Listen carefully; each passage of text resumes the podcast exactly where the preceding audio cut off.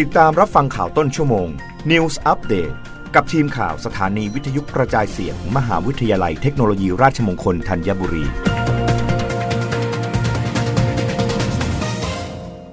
รับฟังข่าวต้นชั่วโมงโดยทีมข่าววิทยุราชมงคลธัญบุรีค่ะ กระทรวงสาธารณาสุขเตรียมเสนอสอบคชุดใหญ่เคาะนำร่อง 31 จังหวัดให้ถอดหน้ากากได้ คาดกลุ่มสีฟ้าและเขียวนำร่อง 31 จังหวัด นายแพทย์จากรัฐพิทยาวงอานนท์ผู้อำนวยการกองระบาดวิทยากรมควบคุมโรคกระทรวงสาธารณาสุขเปิดเผยว่า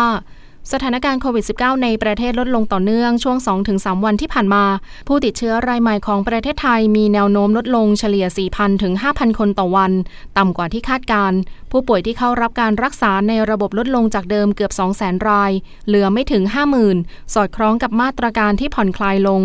ส่วนการปรับเงื่อนไขให้ถอนหน้ากากอนามัยในช่วงเดือนมิถุนายนนี้ ต้องพิจารณาเป็นรายพื้นที่และสถานที่ เช่น ผ่อนคลายกลางแจ้งก่อน ส่วนพื้นที่แออัดที่รวมคนจำนวนมากต้องสวมหน้ากากอยู่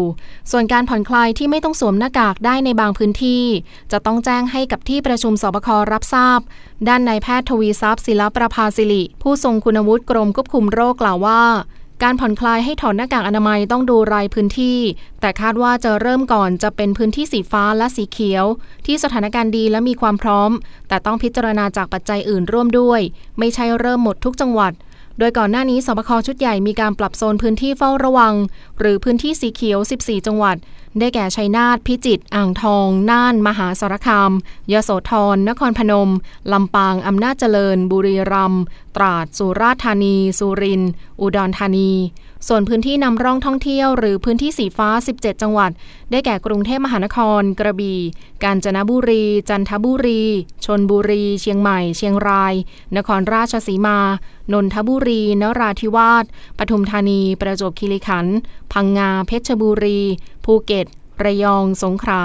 จะต้องมีการสวมหน้ากากอนามัยใน 3 กลุ่ม ได้แก่ 1 กลุ่มผู้ป่วยหรือกลุ่มเสี่ยง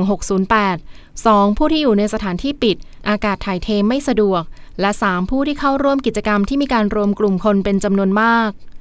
รับฟังข่าวครั้งต่อไปได้ในต้นชั่วโมงหน้า กับทีมข่าววิทยุราชมงคลธัญบุรีค่ะ รับฟังข่าวต้นชั่วโมง News อัปเดตครั้งต่อไป